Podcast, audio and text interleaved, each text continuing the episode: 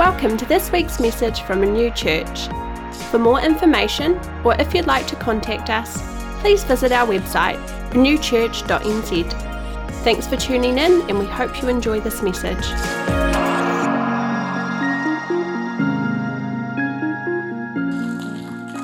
All right, so I'm going to teach on uh, worship today. I realized I've been here for, um, it's, you know, maybe like eight or nine, ten months, somewhere in there. It feels like a lifetime.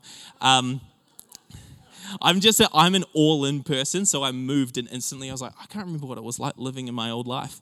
Um, but I, I, I realized I've been here for this this long, been leading the worship team, and I haven't really talked about worship at all on a Sunday. So um, that's what I'm going to do today. And I, I realize now everyone's going to be like, oh, sweet, I'll get out my notepad. The worship pastors pre- talking about worship. They're going to give me some like secret source gold nuggets that I can use and apply directly to my life to make worship better so I can like figure out how to get the right vibe when I'm like in my car going to work and like how do I how do I like feel the Holy Spirit really quickly and stuff. This and, and so often, I don't know if you've found this, but so often, especially when worship leaders or worship pastors talk about worship, that's kind of the angle is they go, how can worship like feel better? How can how can I ex- how can my experience in worship um, be better? And just because you've been begging me at the end of the sermon, I will give my two step genius worship hack to make any worship time better. And these two steps will change your life and it will cost you $7.95 um, because this is my this is this is going to be my one chance at being a televangelist because um, this is this is the only thing that I've got that someone might want to buy.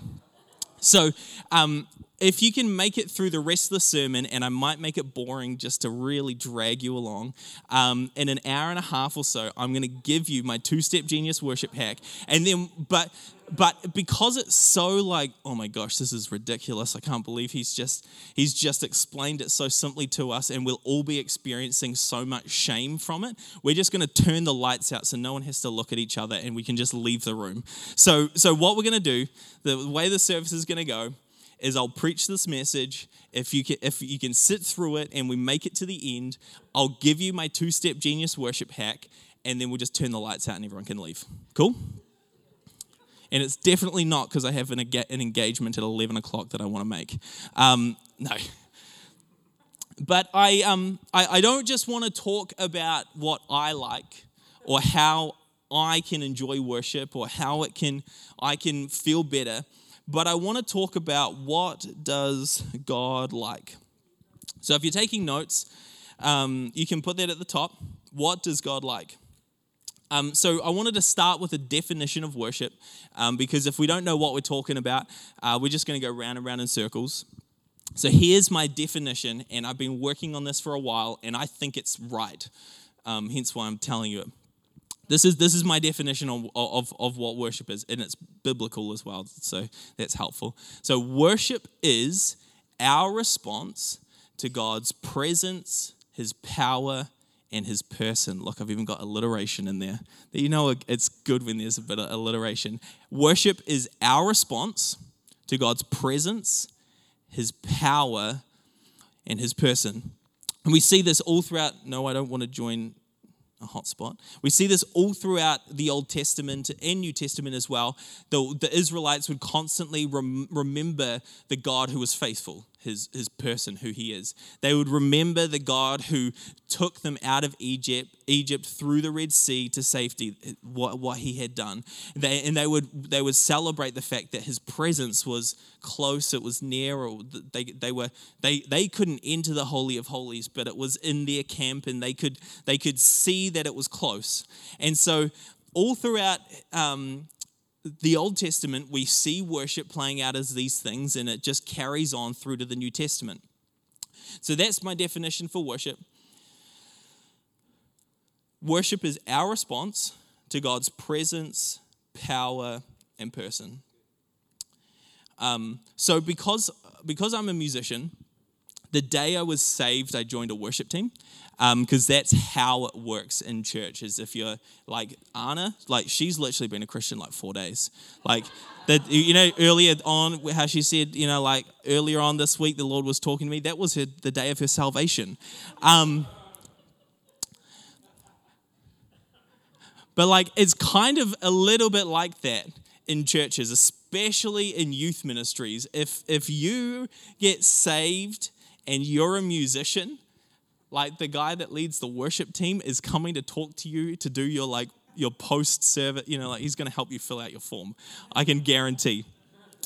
Um, but there, there is something about when someone's a musician, um, they instantly kind of get put into the worship team. Maybe, you know, hopefully we do a bit of due diligence and we, we talk to them about what we believe and stuff because you actually do need to believe to belong.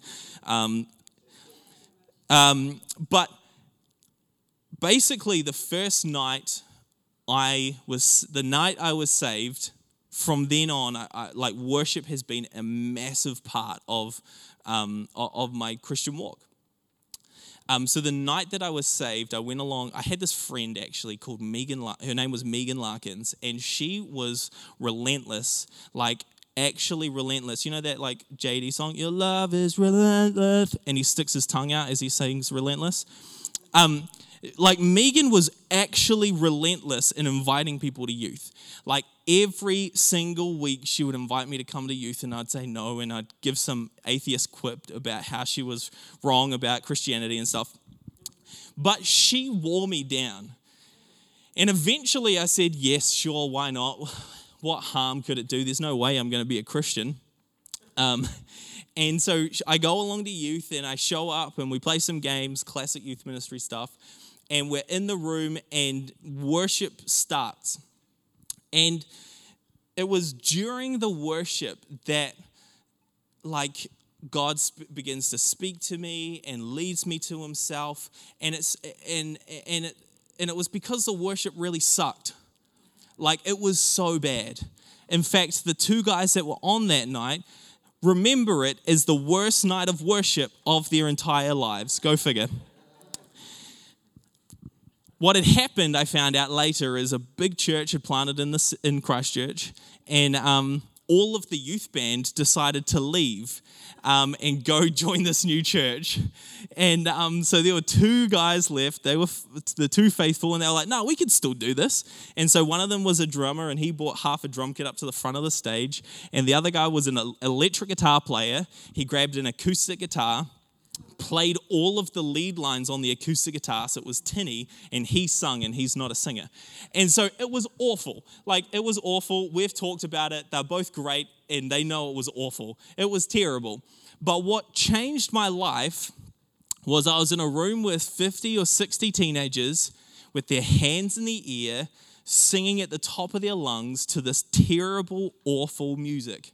Like it was, uh, the atmosphere wasn't whipping them up. They weren't being led, uh, you know, like it wasn't this great moment, but they, they, they had something that caused them to sing, caused them to, them to lift their hands. I'm pretty sure they danced around while, you know, they were fiddling, uh, you know, little guitar solos and stuff. Like there was, they, they'd caught a hold of something. And I remember looking and saying, what it, whatever it is that they have, that's what I want whatever it is that they've got, that, that's what I wanted. Over the next few weeks, I went on a journey of uh, giving my life to Jesus. I remember Chris, um, who was our senior pastor at the time, came in the next week to youth, and I fell over speaking in tongues. I brought a friend with me. He fell over and just said Hakuna Matata on repeat so people would stop praying for him. Um, but from that moment onwards, uh, it wasn't long until I was in a worship team um, but from that moment onwards, that was kind of the thing that I was looking for. I was looking for and, and desired to live my life where it didn't matter how good the worship was, whether the band sucked or not, if, if they knew how to play the songs, but that there was something inside of me that just was crying out to God. And so, my message today is what does God like. And I want to I want to really dive into a, a, couple of verses in the book of Romans, because um, I think this is the the key. Um, this is this is the key to understanding what God likes. In fact, um, N.T. Wright said about this passage that um, that these two verses uh, could be. Oh, actually, I'll read the quote because he said it better than me. Turns out N.T. Wright knows more than, he, than I do. He says this Paul's whole written work, in fact, could be seen as an extended application of these two verses in Romans. Basically, saying, he, he's saying, look, these two verses encapsulate everything that Paul wrote in the New Testament and encapsulate the Christian life. It's a big, it's a big, a big statement to make, NT, right? Um, so it's it's a letter to the Romans, um, obviously, um, and it's it, this is like the most agreed upon New Testament book about who the author is. Like nobody's disagreeing, not even the most blue-haired liberal scholar trying to like deconstruct the whole Bible can disagree that Paul wrote this. Like it's like everybody agrees. Well, actually, there's a guy named Tertius who actually is writing it, but Paul's dictating it, which is kind of, that's just dope. Like just walking around dictating a letter while a guy scribbles in the corner. Um, and, and in pretty much every list of Paul's writings, the book of Romans is like the top. And so, for the whole of church history, this has been like the creme de la creme of Paul's letters. Like the church has looked at this like as as the if not the most important, pr- probably the most important letter in the New Testament. And, and so when, when, when we know that, we go, oh, I actually need to make sure I, I understand this. I need to know what is in this, in this letter. So he's writing to a, a church that is a mix of Jews and Greeks. Um, and the thing that's interesting about this, this church that's different from other churches is Paul didn't help plant it. Many of the other churches um, that he's writing to, in fact, every other church except for the church in Colossae, Paul was involved in planting on his missionary journeys. But the church in Rome, he, he, he, he didn't plant. And so when he's writing this letter, he's not he's not talking to them and dealing with lots of specific issues. Um, like in other letters, he'll be like, hey, uh, that person that's committed adultery, let's kick them out. We need to excommunicate them from our church. That's kind of brutal. But like, he's like, you know, and he's dealing with all of these specific leadership issues, and he knows the elders really well in lots of other church in, in these other churches. And so he's addressing specific issues. Um, but most of this letter, except for Romans chapter 14, is kind of just like him. He's writing a broad, general letter to Christians. Um, Romans 14 is, is, this, this situation's happened. Um, and it, a new emperor came in. His name was Claudius, and he didn't like the Jewish people, and so he kicked them all out. Um, and we read that in Acts. It says this here. Paul says, and he found a Jew named Aquila, a native of Pontus, who recently had come from Italy with his wife Priscilla because Claudius had commanded all of the Jews to leave Rome. So, so that had happened. He had kicked out all the Jews, and the Gentiles were left to look after the church. And they, the Jewish people came back, um, and the Gentiles were swinging from the rafters. They were like eating pork. There was no circumcision. They were just like they were doing they were doing all of the wrong things. That it wasn't a Jewish church anymore, and they were disappointed. It's like you know when you know maybe a new senior pastor comes into town and they paint the walls a different color or something, and the people that have been there for a long time go, "Oh man, this isn't the same building anymore." And so this there was this dispute going on and Paul does address this, and he, and he talks about, hey, this is how we're gonna how we're gonna work through this, and he gives um, some great counsel. Um, but aside from that chapter, um, we can like we can see most of most of this book is addressing one specific issue, and that is righteousness. That's the key theme of this book is, is what is righteousness why, why can't I get it myself? How am I going to obtain it? How am I going to, and, and now that I've got it, how am I going to live? So, Romans 1 through 8, Paul clearly lays out the problem of sin, unrighteousness, that all have fallen short of the glory of God, how we're dead in Adam, but we're alive in Christ. Um, and he teaches line upon line that the world is fallen, broken, unable to save itself, but a Savior has come, and salvation is a free gift. Hallelujah. Romans 9 through 11 deals with what is God going to do with Israel now. It, it, it, Paul asks a question and then, inspired by the Holy Spirit, answers. And what God's not doing is he's not going to wait until the end of the age and he's not going to rapture the church out so that he can deal with the covenant, so he can deal with Israel again uh, while the church, while Christians float in the sky. That's not what God's going to do. And then there's not going to be a millennial reign of Christ where he reigns while Christians still float in the sky. That's not what Paul teaches God's going to do to deal with covenant Israel. He says that, that God's going to save for himself throughout the church age people of the Jewish nation who he calls a remnant just like, and he likens it to um, when the nation of Israel um, broke, broke up and the, the northern tribes all went into exile, God saved for himself Judah and, and some of the Benjamites and kept them as a remnant. And so throughout the church age, God's way of dealing with Israel is he brings Jewish people into the body of Christ. He's, he's constant, and, and if you look throughout church history, it's constantly happened. God is bringing people of all nations including Jewish people, into his body. And then chapters 12 through 14, the big idea is this how do we act as Christians and not like pagans? Because that they were kind of the two options is either you were a pagan or you're a Christian. And Paul's like, this is how we're going to act as, as Christians. And so Paul, for, for 11 chapters, Paul is talking about this is, this is what to think. This is how I want you to think this is this is what I want you to believe. This is what happened. He he clearly details what happened on the cross and all of these other things. And then chapters 12 through 16 is this is how we're going to live. Because what you believe, what you think should always flow into how you live.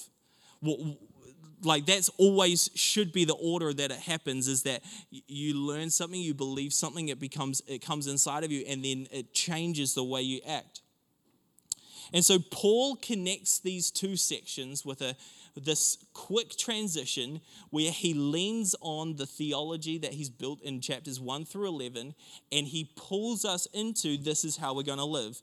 This is what it says romans 12 verse 1 this is probably if not the most famous passage in the New Testament, it'd be pretty close, at least in Paul's writings. It says this I appeal to you, therefore, brothers, by the mercies of God, to present your bodies as a living sacrifice, holy and acceptable to God, which is your spiritual worship.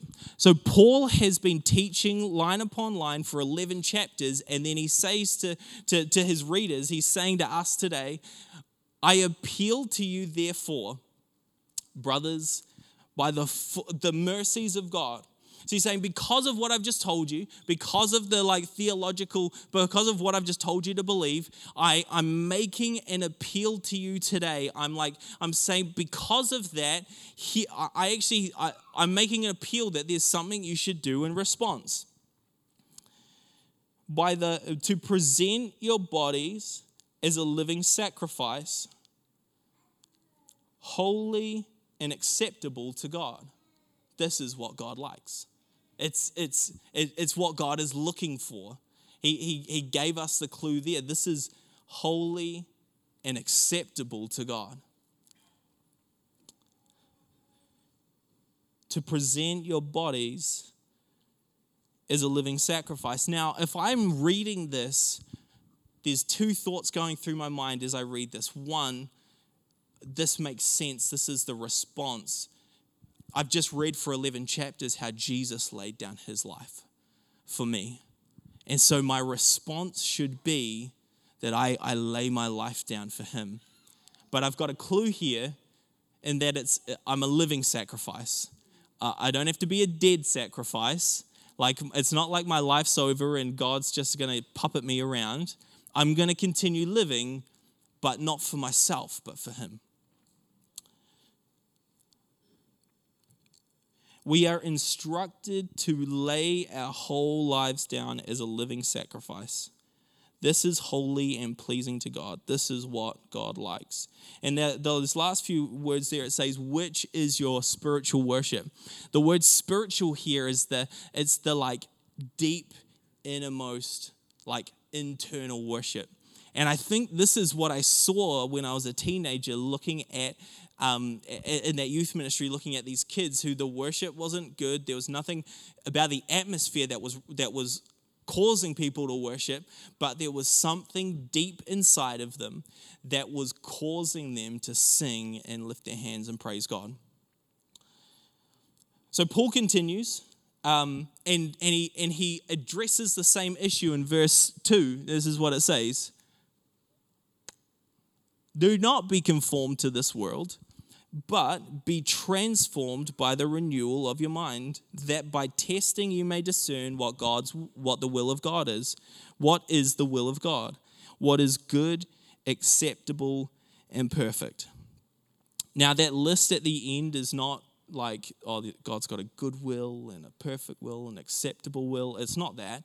It's just using three words poetically to be like what god's will is so let's not divide that up because we, we love dividing things up in Pentecostal churches. So he see this is what it says in the New Bible Commentary. Verse 2, while grammatically parallel to verse 1, so it's following a similar structure, really explains in detail how the giving of ourselves as sacrifices is carried out. What is required is nothing less than total transformation. God has given us His Spirit who is working to change our hearts and minds from within so that our obedience to God might become natural and spontaneous. God has given us the Holy Spirit. So He says, first off, I want you to offer your bodies as a living sacrifice. All right, cool. That's I don't really know how to do that, God. Am I just meant to lay on a pile of sticks and see if you send fire or something? What am I what am I meant to do? And then he explains it um, in the next verse. Don't be conformed to this world. Like, don't just follow the way of this world, but with the Holy Spirit, be transformed by, by the renewing of your mind. It's meaning it's happening inside you. The Holy Spirit's inside you, transforming you because what God is looking for is nothing less than total transformation. What God is looking for in you is nothing less than you to be completely changed, for you to become completely like Christ. So that our obedience to God might become natural and spontaneous. That that when God says go, I'm not fighting with myself anymore because I've, I've been transformed by the Holy Spirit. When He says go, my obedience is natural and spontaneous. See, that's what, that's what eternity is because once we reach eternity, we're in a glorified body. Our sin nature is not just gone and destroyed and we're out of a sinful world, but we're, we're taken completely, we've got no sin nature in a completely sin free place, and our response to God is, is the natural response of, of our heart.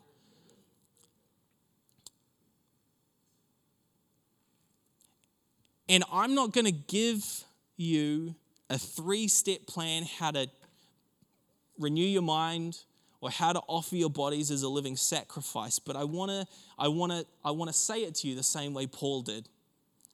I want to make an appeal to you to offer your bodies, your whole life as a living sacrifice. To not have any part of you that is hidden from the Lord. To say, Lord, my whole life everything I, I have, you know, as we were singing earlier, all my heart, all I am, all I own, everything, Lord, is yours. Lord, uh, I, I want to make an appeal to you that we'd be a church that that isn't, we're not just playing Christian on Sunday. We're not just living, you know, we, we, we put on a pretty face, put our makeup on and our best shoes and stuff, and we come to church on Sunday and we shake hands and smile and talk to ourselves, talk to each other, and but that actually our whole lives would be an, a sacrifice to God. Unfortunately, God isn't looking for you to sing a little louder in 2023. He's not looking for meaningless worship. He's not looking for a bunch of puppets who, who will just, you know, like, like go with the flow and just put their hands up when it's convenient and when the worship sounds good and, and, and who will just who will just give empty praise. I put this watch on today. It's not working. It looks like a watch, but it's telling me the time's wrong. And sometimes I think that's what the Lord looks at our like our empty praises as. Like it, it looks good on the outside. Cool fashion, Mitch. Like I, I appreciate that you're lifting your hands, but are you laying down your whole life? This is what God likes. He likes nothing less than all of you. He, he has no goal other than to completely transform you into the image of his son. That like that is what God likes. And so I want to make an appeal to you that you would offer your bodies as a living sacrifice.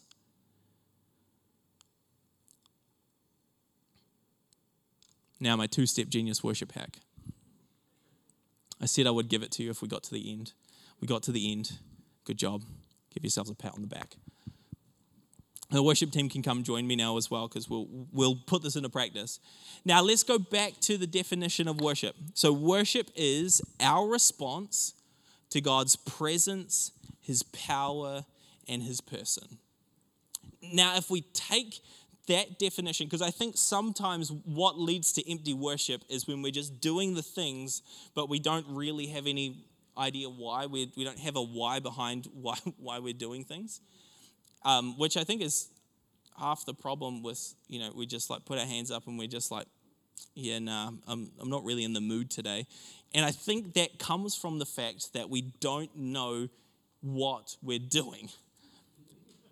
And so let's look at that definition. Worship is our response to God's presence, His power, and his person. So this is my two-step genius worship hack. I will take um, bank transfers.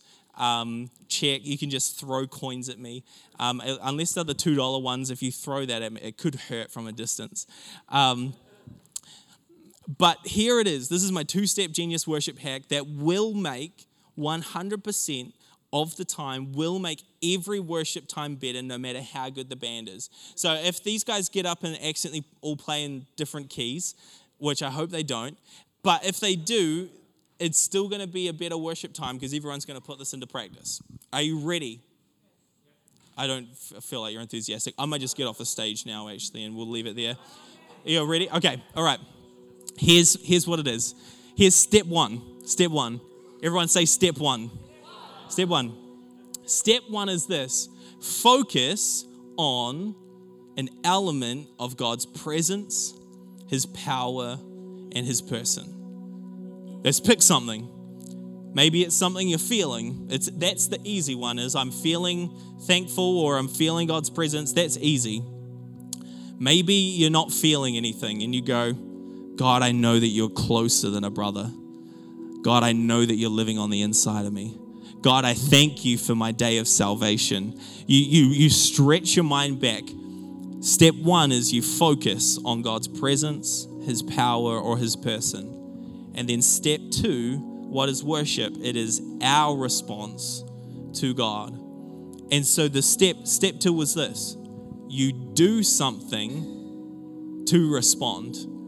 And that's what takes the, the meaningless gestures and motions that we sometimes catch ourselves doing and makes them mean something is because I've gone, God, I thank you for your presence. And I'm going to lift my hands in response, saying, Thank you for your presence. I'm going to do something to respond to God.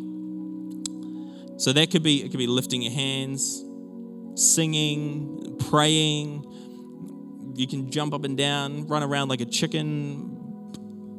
Lots of different things. You could give extra in the offering. That's an option. Um,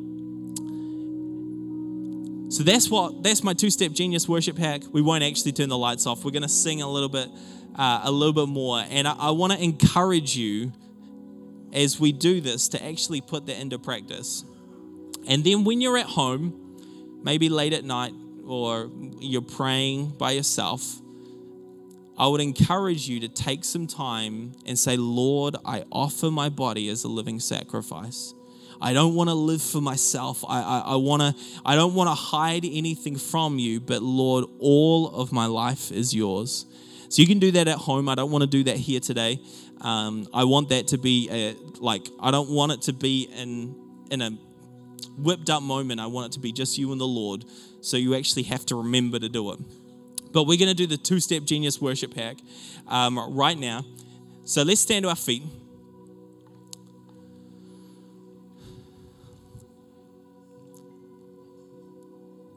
And before we sing, I want you to take a moment, close your eyes, it helps you to focus. Close your eyes and just begin to focus on an element of God's presence, His power, or His person. If you're watching this later or you're watching it online today, you can do this at home as well. Just begin to focus on an element of God's presence, His power, or His person.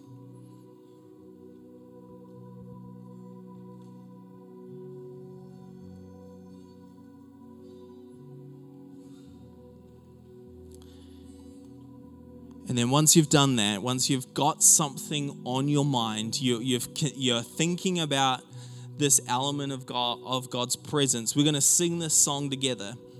And what I want to encourage you to do is don't just lift your hands because that's what you do in church, but do something physical with your body to respond to God.